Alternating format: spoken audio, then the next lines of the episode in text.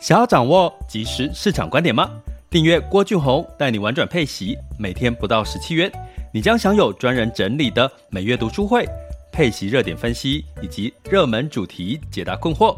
不论你想通过基金、ETF、美股或台股打造你的现金流收入，我们都能为您提供支持。点选资讯栏的订阅链接，了解更多。让我陪你一起投资理财。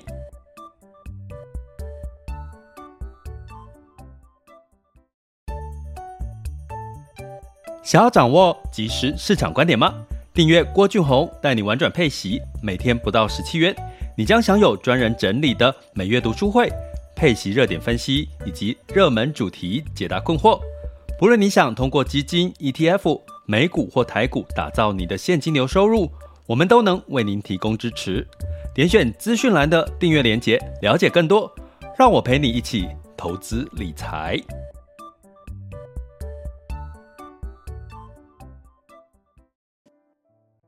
各位亲爱的学员以及听友们，大家中午好、下午好、晚上好。今天来到了二零二二年的五月二十五日，周三了。二十五、二十五、二十五，哇，这个月又要过去了，对不对？时间很快哦。六月端午节又有三天的连假了。那这几天呢，比较湿气比较重哦。那呃，这个湿气重呢，你有没有觉得最近有会有一种比较？嗯，就是有点森森，就是有点烦躁，或者是疲累，或者是无力感哈。如果你有这种感觉呢，呃，建议大家可以去检检视一下哈。就是其实通常在这个湿湿的天气，尤其是夏天哈，我们通常比如说我们会穿这个比较哈比较薄的衣服，然后或者是吹冷气吹。电扇哈，那其实很容易让这个湿气、湿气身体的湿气变重了哈。那身体湿气变重是什么样的感觉呢？其实就是你会觉得好像用你把那个大浴巾哈，把它这个泡满了水，然后把那个大浴巾哦，整个泡满了水，湿湿的裹在全身那种感觉。你去想一下，把大浴巾全弄很湿，裹在全身，包得紧紧的，是不是很不好受？所以很不好受，这就是其实这就是湿气的感觉，就是湿气在你身上的感觉。那反映在你身上呢，就会是这个会有一种嗯，怎么讲？就是你会呃会觉得燥热啦，或者是汗流不出来、刺痛啊，因为你就吹冷气嘛，所以汗更流不出来。然后呢，甚至呢，你就会觉得闷闷的齁。所以呢，其实其实很简单的道理齁，就是你要把你。表表面的这些湿气给它排除掉哈，所以呢，其实湿气表现在我们身上，其实最明显的特征就是就是会肥胖，也就是说，你的这个皮下脂肪会觉得好像哎，用手一掐，突然觉得这个皮下的脂肪呢好像变多了，那其实这就是湿气哈，在在中医的这个角度，它叫湿气；那在一般的角度，我们就叫脂肪，然后所以脂肪其实就是湿气的一种，所以你能够把这个。湿气排除掉，你相对来讲也当然会变轻变瘦喽。所以呢，同样的道理哈，那怎么样去排除湿气？其实我最近两天哈，不知道为什么，因为可能这个季节交替，我就特别想要吃冰的或吃甜的，然后呢，我就不忌口，就跑去吃了那个那个那个芋圆仙草哦，芋圆仙草冰哈，很好，然后冰就这样也。就就吃的也很快哦，然后就吃，就是最近就是想说，很奇怪又很想喝一点酸甜的东西。其实你的身体你会发现，你想要吃什么的时候，都是你身体在告诉你它可能缺了什么。然后呢，我就去喝了这个什么维他露 P 啦、维他命的 C 的饮料哦，然后可是它也是很甜的嘛，所以我这两天昨天呢，其实特别觉得让人有一点酸酸的感觉，然后身体就会有一种。好像有一种湿气裹在身体吼，然后你就觉得好像要吹吹冷气，要要比较大冷气，才能够让自己的身体比较舒服或比较凉。我我就知道我自己那个湿气又上升了，所以我就怎么做呢？我就那个第一个当然就把甜的、冰的就赶快的就不要喝了，因为我已经两天放纵自己两天，你那那两天也很爽，每天也不是每天啦，就是就是吃那个。芋圆，哎，芋圆仙草冰现在台湾做的芋圆仙草冰很好吃，哎，我我是吃哪一家？大家应该最近我觉得有一家 CP 值很高，叫做清源。我不是帮他广告，但是清源的这个芋圆仙草冰，它芋圆做的很好吃，仙草也做的很好吃。大家有空的话可以去买来看看。我没有帮他业配或什么哈，但是真的。就是我，我就吃了两两天的这个清源哈，然后冰嘛又加甜的哈，所以第一个我就就刚呃我已经满足已经够了哈，我身体已经得到满足，所以我就把它我就可以哦，就是不吃了哦，就是甜的冰的，暂时这几天。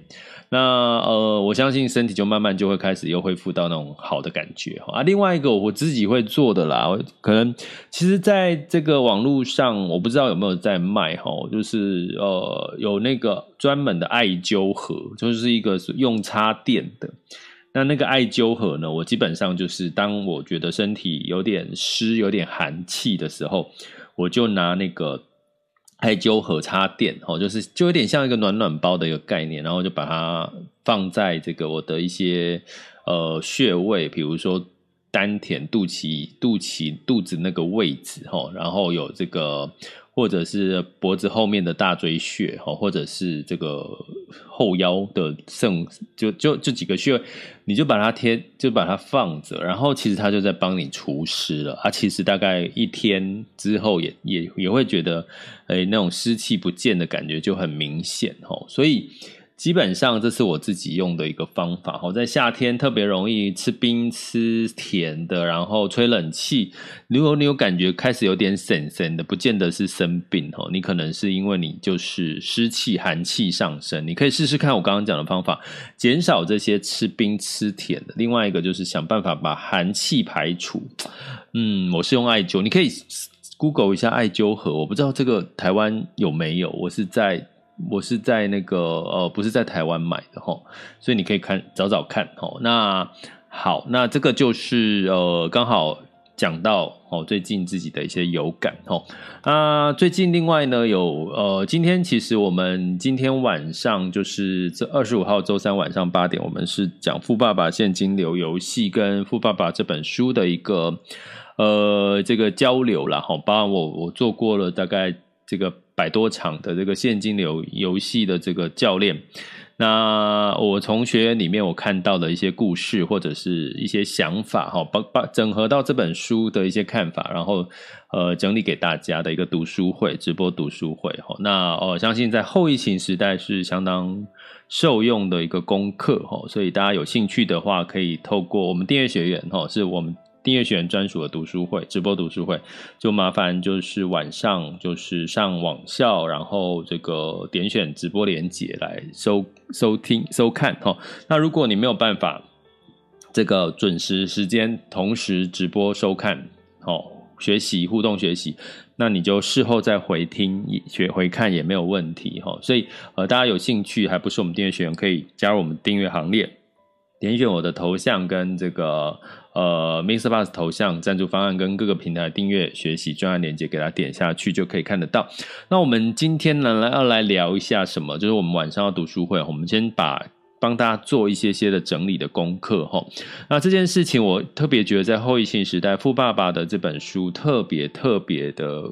重要哦，因为我的学员里面呢，他们在参与学习课程，他们都会有些会跟我提到一些他们为什么要加入课程哦。其中呃，有学员当然也提到，他们很想要在这段市场修正的时间里面呢，怎么去学习哈，就是他的正确的财务知识、财务规划，就是把基本功开始练起哦。那其实这个这个题目，其实问题好像答案是很可以回答很长。可是简单来讲，你在所有的这个投资的基本功要练起，你一定要先建立好正确的财务思维哈。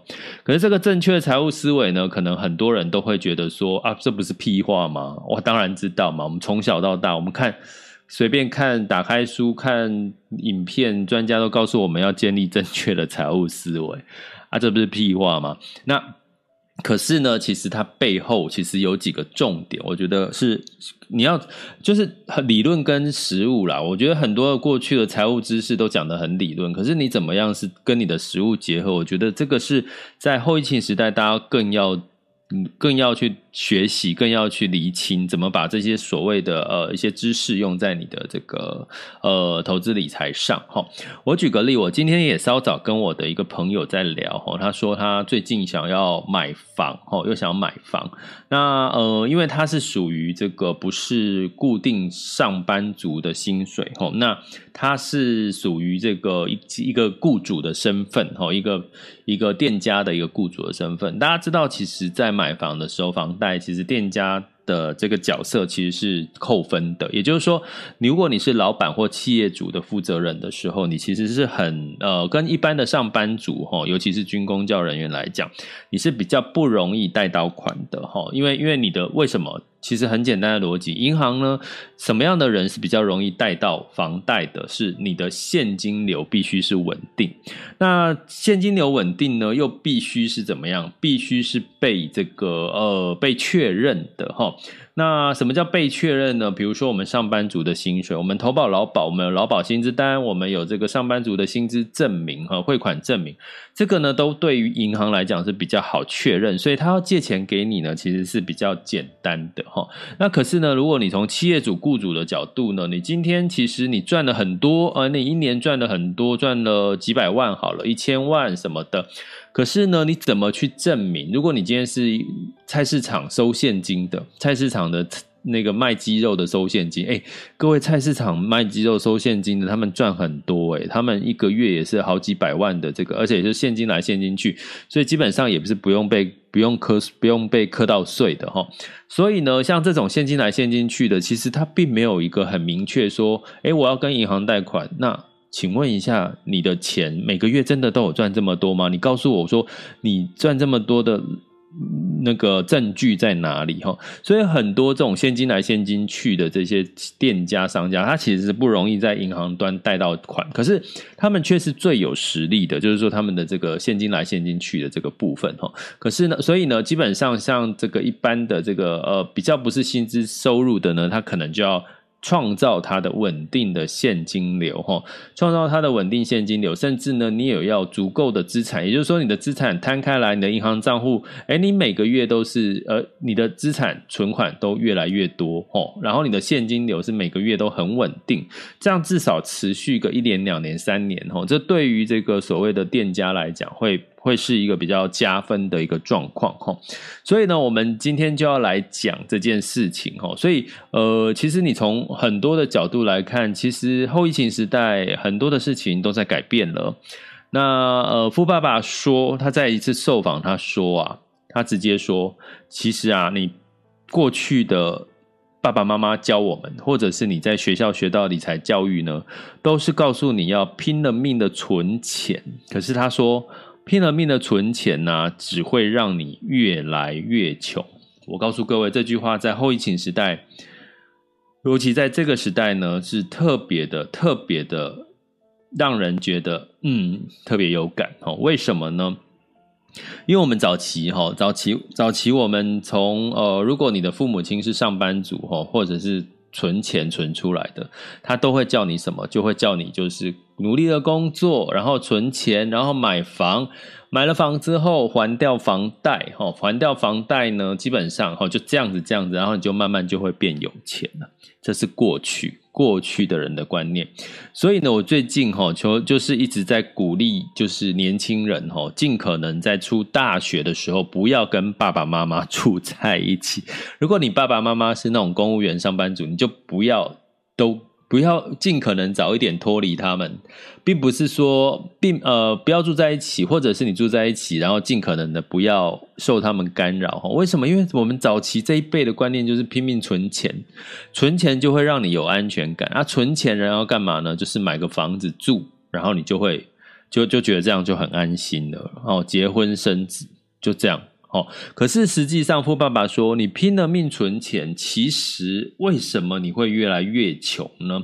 其实你从最近的一个状况很明显，哈，其实存钱，哈，如果你把它把钱都存起来，哈，我们就放在所谓的，比如说，呃，银行的存款利息，大家知道现在利息越来越低嘛，现在已经定存一年不到一个 percent 的利息，哈，那。同样的道理，为什么定存利息从我们早期的这个利息可以有好哦。我举个储蓄险的例子好了，储蓄险最早最早，我们这个年代大概是有差不多五个 percent 到六个 percent 的一个。的投资报酬率哦，保本哦，你能够想象你买储蓄险可以五到六个 percent 的报酬率？如果现在有，应该卖爆了吧？应该卖翻了哈。那现在这个储蓄险的利率大概是差不多一点二五台币，大概是一点二五的报酬，六跟一点二五是不是差很多？所以呢，为什么会是这样？其实很明显，在后疫情时代，大家都看到一件事情，叫做印钞票。哦，全世界都在印钞票，只要什么情况发生就要印钞票，只要。金融崩坏，只要金融风暴，像后疫情时代，呃，SARS 来了，呃，这个新冠疫情 COVID-19 来了，雷曼兄弟来，你看到的这个联准会、央行都在做什么？印钞票。所以钞票越印越多，带来的是什么？你的钱就越来越薄。钱越来越薄，也带来什么？你买卖的购买能力越弱。所以呢，很多东西物价就一直涨。哈，这是一个很简单的一个逻辑。所以过去老一辈的人认为，你把钱存起来就好了。为什么？因为他们存款的利率利率，它存在储蓄险，乖乖存在储蓄险。都有将近五个 percent 左右的这个所谓的预定利率哈，我们用预定利率比较专业名词来讲哈，所以呢，他当然会叫你乖乖存钱呢。可是如果现在是一一 percent 不到的的这个这个这个钱，然后你还乖乖的把钱放在银行或储蓄险，很多很多很多现在的朋友来问我说：“哎，老师，我现在要想要觉得买一些美金存款可不可以？”我就我都会回答一个标准答案。你如果百分之五十以上的资产全部都放保本或者是储蓄险的话，我要告诉你，你会有一个风险，就是你可能老的时候没有办法好好退过好你的老年生活，或者是退休金这件事情。吼，那我想这个大家应该现在是可以理解的。哈，因为你会发现现在物价贵成这个样子，你钱。你现在可能觉得以前是觉得一个月我有个两万块、三万块就可以过退休生活，可能我现在我相信我问现在未来十年、二十年即将要退休，你可能会觉得现在好像要准备个六万、七万、八万，好五万、六万、七万、八万才觉得够。以前是两三万，现在可能六万、七万、五万之类的哈。为什么？因为就是钱越来越薄，所以存钱拼命存钱只会让你越来越穷。原因是什么？不是你的问题，是政府一直在印钞票。只要发生什么危机，它就印钞票。印钞票带来什么？带来你看到的股市狂涨。第二个就是房市狂涨。诶，股市狂涨了，还会跌下来哦。可是有很多的股市股票是跌不下来了哈。然后房市呢，房市狂涨哦。可是当开始你会发现很很吊诡的事情，就是当你这个呃货币印。呃，钞票印太多的时候，然后这个房市涨上去了。可是呢，当你这个钞票不印的时候，紧缩的时候，房价也没有跌下来，有没有很吊诡？有没有很吊诡哈？所以基本上呢，在这件事情，我要跟各位讲的说，很多事情是回不去的。如果你钱越存，你也回不去，你只会越存越低哈。是因为哈这个所谓的 QE，所谓的印钞票的一个一个动作哈。所以这个要变有钱，第一件事情的第一个有有思维呢，其实就请你哈记得要去做什么呢？要去做哈，不要把钱。呆呆的存着。那在《富爸爸》这本书里面，他其实强调的是一个这个投资房地产的这个现金流，或者是股票股利的现金流。所以你与其说存钱，你还不如去存股。哦，年轻人哈，如果你与其现在去存钱，那你还不如去存股。哈，那我为什么讲存股这件事情？就是说，其实呢，通常股票，我有跟各位提到一个观念。哈，你买股票，长期来讲，你一家。企业一个老板，他之所以要成立一家公司，他绝对不是要做善心企业，他不是要做 NGO 非盈利组织，他一定是想要赚大钱，他才会去开公司吧？没有人在营营压给公，就是就是我我开公司只是为了好玩，只是为了帮助别人，不会不会是这样的哈。所以基本上呢，企业努力想要赚钱成长，所以一旦这家公司赚钱成长，你就。投资这个股票就有机会就是透赚到它的股利或者是股价的价差哈，所以基本上存股的概念可能会比存钱来的好哦，因为股票有未来一个成长性，当然股价股票有它的风险哦，风险又是另外一回事，我们今天不提。我们在六月份的读书会会会再聊另外一个。另外一本书就是投资最重要的事哈，听说有学员很期待我分享这本书的看法。那基本上这是六月份我们读书会订阅学员要跟各位分享的。我在里面也看到一些我觉得可以值得在后疫情时代提出来给大家看的，尤其是对于风险这件事情的看法哈。那。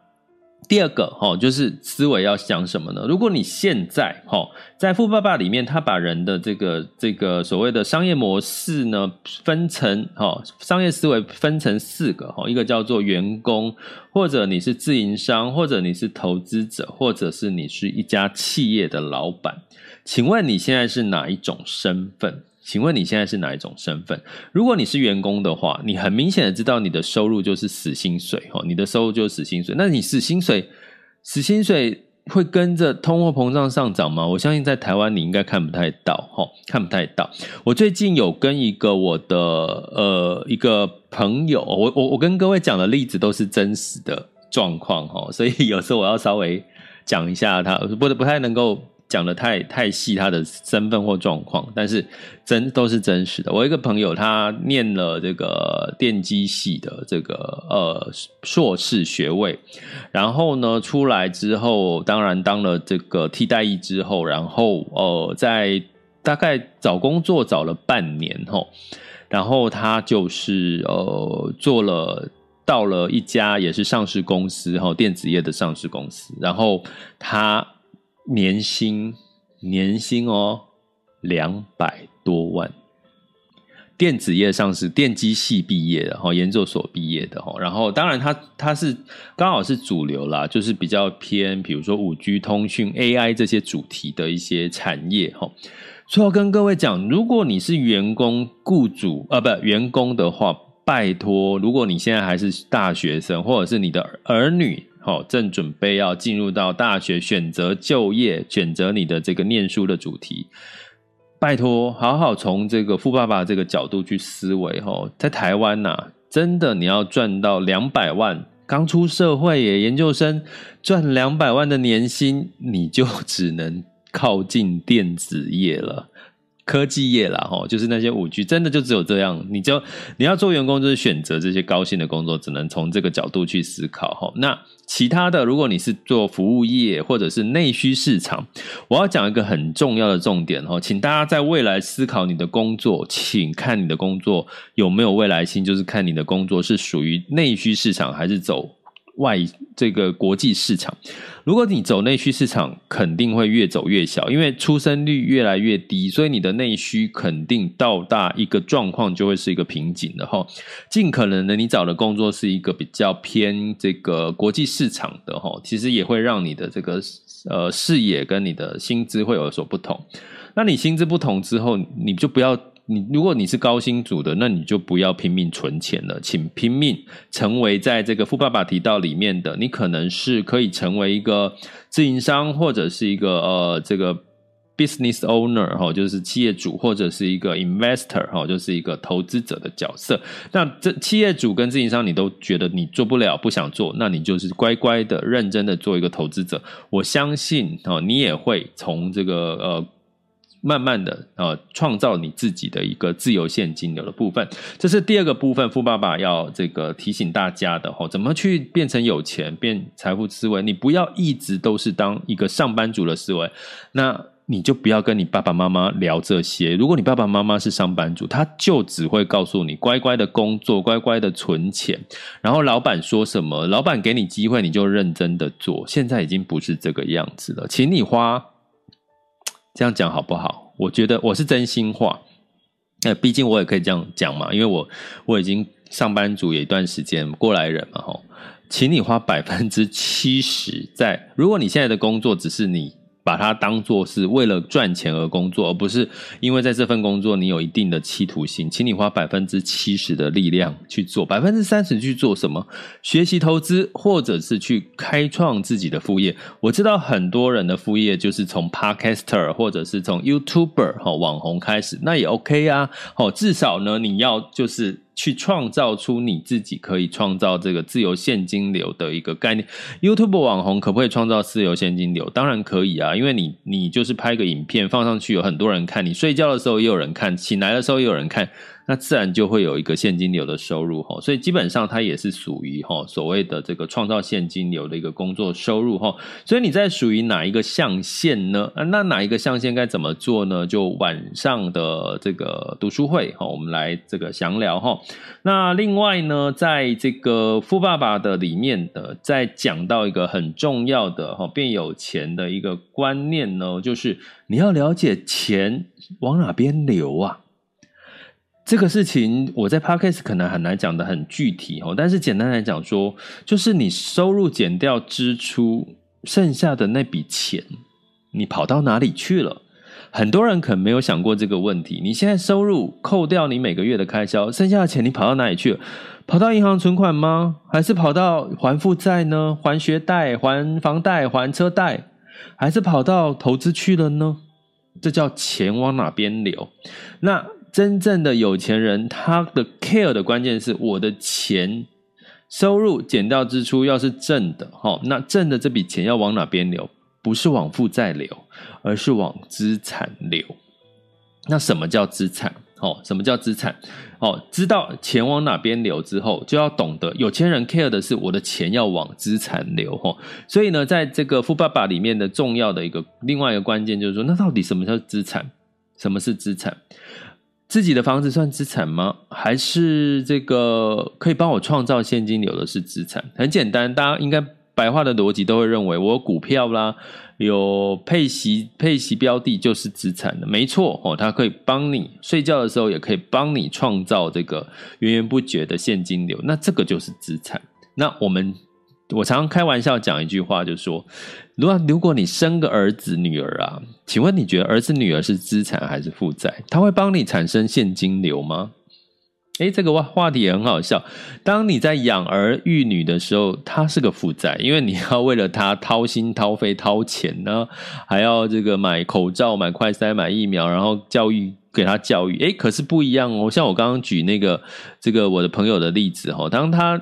爸爸妈妈掏钱让他去念研究所，出来之后他年薪两百多万，他也是乖乖的给他爸爸妈妈有有这个给他孝养金哦，所以基本上呢，诶，他对他在现阶段对父母来讲，他就是一个资产哦。这个小孩在现阶段在他父母身上就是资产，所以你是父母的话，你要把你的小孩养育成是资产还是负债呢？对不对？那你就要从小灌输他什么样的观念？哦，我再讲一个我一个朋友最可爱的例子，他有三个女儿哈，三个呃两个儿呃两个女儿一个儿子，然后他现在也是差不多快五十岁，他跟我说啊，我他是个上班族，他就真的是个上班族，可是他有两两女一男哈，他就说啊。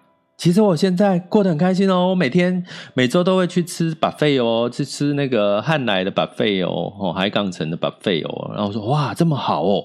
然后你知道为什么吗？哦，因为我现在啊，儿子女儿都大学毕业啦，然后就是出社会工作了，然后他们每个月都会。给我一万块，每一个小孩都会给我一万块。哇，一万一万一万，三个小孩就三万呢。他有三笔现金流哦，是出自于小孩，所以小孩就是他的资产。我就问他说：“小朋友为什么会给你每个人乖乖的给你一万？”哦，这你就不知道。我从小就教育他们呐，就说当你们长大的时候啊，你们就要孝顺父母，啊，孝顺父母，你就要给我给我给给我孝养。给我那个孝养金，当然我相信他在那个小朋友小时候一定对小朋友的付出也很多，所以小朋友愿意乖乖的每个月给他一万块。我说哇，那这你你一个月有三万块，那你也不用工作啦。他说没有啦，其实我这三万块哈，我还是有帮小朋友存下来啦。哈，他他他当然就是也有在存钱哈，所以基本上呢，我要跟各位讲。我从这个有趣的例子，只要告诉各位，你要懂到底什么是资产，什么是负债。你搞错，把错把负债当资产，你就会真的很惨，好不好？这是富爸爸给我们的另外一个观念。那最后一个观念就是什么？你要什么？去学习真正的财商教育。我知道现在很多人，你看投资理财的资讯是免费的，你可以透过杂志，有很多有 Smart 杂志，有金周刊，有商周。哦，还有没有？还有什么？还有什么？啊，理财周刊，还有啊，Money 杂志，好，很多很多。我不能呃，我不能得罪，因为我都有上过这些杂志的那个的采访，所以，所以我我我我念不完，我怕我漏掉了。但是我要讲的是说，很多周刊，很多理财杂志，大家都是大家涉猎理财的哈。你也会去看什么网红 YouTuber 讲理财。你也会透过银行理专去学习理财，你也会去听这个理财的这个投资理财的研讨座谈会。可是你有没有发现一件事情？他们给你的这些资讯都是一个点。就是他在告诉你一个点，为什么？因为你是因为这个点才去听的嘛，是因为比如说，呃，有人说我用十万块，然后呃存了到四十岁千万退休，诶，你因为这个点你才去听，对不对？所以呢，你会发现你往往呢没有真正完整的一个财商教育，你永远都只是听一个点，然后就听，因为这个点去做了一件事情。这个是我在这个。做这个郭俊宏带你玩转配息的 Podcast，我希望提供一个不一样的一个一个一个一个做法哈，就是说我我希望大家不不要从一个点，我是希望慢慢大家一直陪伴大家，就是。从一个点，然后慢慢懂一个面，呃，懂一个线，懂一条线之后，再来扩及到你了解了整个财商教育、整个投资理财的一个全貌。这个其实是我自己在这个我对于郭俊宏带你玩转配息的呃这个 podcast 里面，我给自己的一个。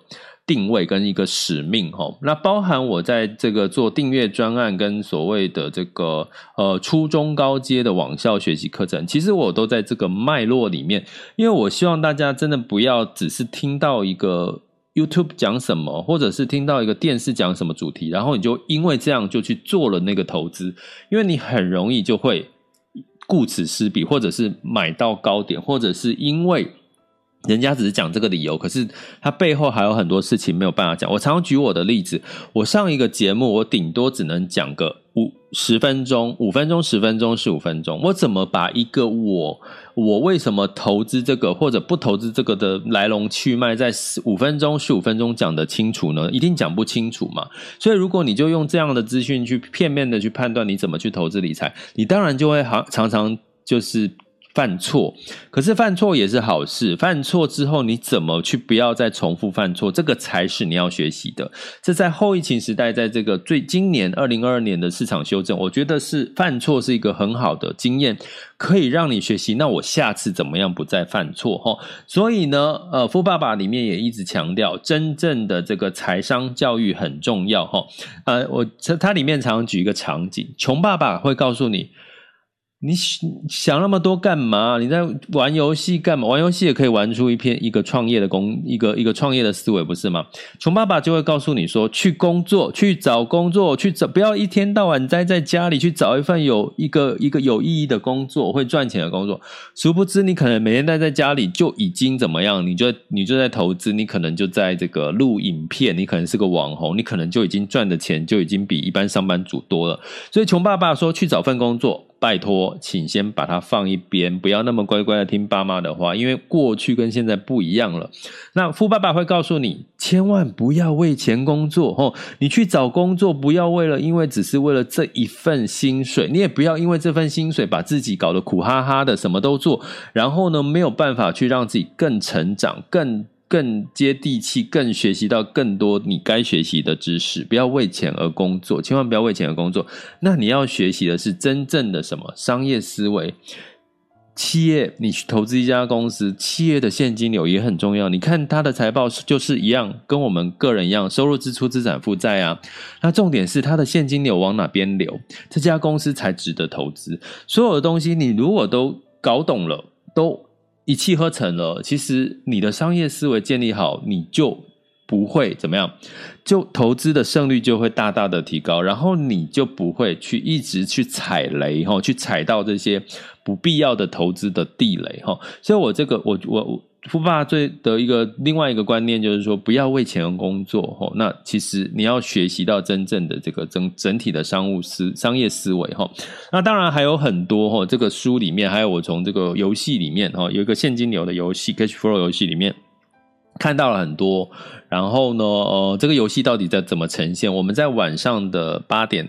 周三五月二十五号晚上八点直播读书会来跟各位分享哈。那呃，基本上它是一个直播读书会，大家可以互动、分享、交流。那另外呢，呃，就是可以回看。好，如果你是订阅学员，今天晚上没有办法参与，就是回看、回听。那如果你还没有加我们订阅行列，哎，今天晚上也没有时间参与，一样也是可以回看、回听哈。那欢迎大家就是加入我们的订阅行列，点选我的。这个 Mr. Bus 头像跟各个平台的订阅连接，点下去就可以看到详细的订阅内容喽。这里是郭俊宏，带你玩转配息，给你及时操作观点，关注并订阅我，陪你一起投资理财。OK，接下来进入到二零二二年五月二十五日的全球市场盘势轻松聊。好，那基本上呢，嗯，在这个。五月二十五日，哈，其实昨天的股市，哈，其实在期货盘有一个美股期货盘有一个一个 percent 以上的跌幅，所以其实昨天晚上的美股的状况，我觉得也是有一点心理准备了，哈。可是你说市场有什么？特别坏的消息其实也没有真的有哈，所以呢，风险指标今日 VIX 恐慌指数来到二十九点一五，现在当下 BIS 恐慌指数二十九点四五，十年期美债指利率来到二点七六四九，这里面特别要提醒大家，恐慌指数持续没有下降。关键是十年期美债殖利率往下滑了，不是好事，不是好事。因为呢，十年期美债现在我们短年期的这个利率是在往上升，照理说十年期美债殖利率也要往上走，三三点一都是合理。可是它现在十年期美债殖利率反而呢下滑到二点七六四九，这代表什么？代表呢，呃，市场对未来的景气是不乐观的，市场对未来景气下滑是觉得。是悲是是是有可能是比较偏悲观的哈，所以这就反映到这个股市的一个状况。就变成各自表现。为什么讲各自表现？我等下跟各位讲。美股哈，基本上呢，因为这个社群类型哈，Snap 的这个这个对于这个财报的一个堪忧哈，所以让这个市场呢，就是有一个崩跌了四十三个 percent 哈，Net Snap 哈。那另外呢，科技股当然就受到影响。但是哦，我在上一集 Podcast 跟各位讲的公用事业跟必需消费品是上涨的哦，哦是上涨的，就是呼应到我们上一集的 Podcast 里面的这个。呃，讲到基建这个部分哈，还有我们在 EP 零二哈，五月份 EP 零二的单元，真的基建是目前呃相对是比较防御类型跟抗通膨的哈，所以大家订阅学员可以去回看这个零二的 EP 零二五月份 EP 零二的课程哈，那也欢迎还没有加入订阅行列，加我们订阅行列。那公用事业其实逆势上涨哈，道琼上涨了零点一五 percent，S&P 五百下跌零点八一，纳斯达克跟费城半导体分别下跌二点三五个、二点四六个百分点。那在欧股的部分一样哈，这个美股的状况一样，引发对全球景气的疲弱的疑虑，欧股一样收低，泛欧六百下跌一点二六，德法英分别下跌一点八、一点六六跟零点三九个百分点。那在雅股的部分呢，在昨天一样，雅股全面下跌哈。尤其是这个台湾加权指数下跌一点一九 percent，后来也是跌跌破了一万六哈。那这个 A 股呢，昨天也莫名其妙的这个价跌量增哈。这个上证指数呢下跌二点四一 percent 哈，来到了三零七零。那不过我之前有跟各位说过，三一五零之前都会有一个卖压，因为相对来讲。三一五零点之前是很多人在这个位置套牢的哈，所以可能有的确出现的卖压，就是让换手哦，是一个换手。所以呢，呃，我们来接下来反而是换手之后有没有持续在往上走，代表这个新的接接盘的这些投资人有没有信心在持续往上攻坚，量有没有机会上涨再放大？因为昨天是价跌量又增哈，其实是不是好的讯号？可是呢，今天有没有机会？呃，反弹然后上涨量增呢，这个就是 A 股最近要看的一个状况。那包含呢，昨天这个 A 股的这个呃外资也持续的一个卖出哈。那最近为什么会讲比较多是这个呃 A 股的部分？是因为 A 股毕最毕竟还是在一个复呃这个衰退偏往复苏的一个的景气循环的一个状况哈，所以我们最近特别可以关注它一下。好，那我们来看一下目前的这个。最新的。呃，十二点三十九分哈，最新的这个雅股的这个走势，台湾加权指数来到一万六千一百一十八点哈，上涨了一百五十五点哈，上涨幅度是零点九七 percent，柜买指数是上涨了一点一五 percent 哈，那台积电呢来到五百二十六元哈，然后上涨了一点一五哈，上涨了一点一五，那呃，目前比较有趣的是，其实普遍这个。呃，盘盘面上呢，大部分的这个产业都是翻红的。我看到一个比较有趣的是，这个富邦金、国泰金是下跌的。我一直在想说，这个会不会是跟那个。跟那个叫什么？跟那个防疫保单最近的防疫保单的这个风波有关系哈，短期之内应该会受有一些些的影响哈。那在这个入股的部分呢，呃，上证果然翻红了哈，来上涨了零点五八 percent，来到三零八八哈，三零八八哈，呃点哈。那当然就再次的往三一五零攻啊哈。那如果再有机会往上攻的话，其实。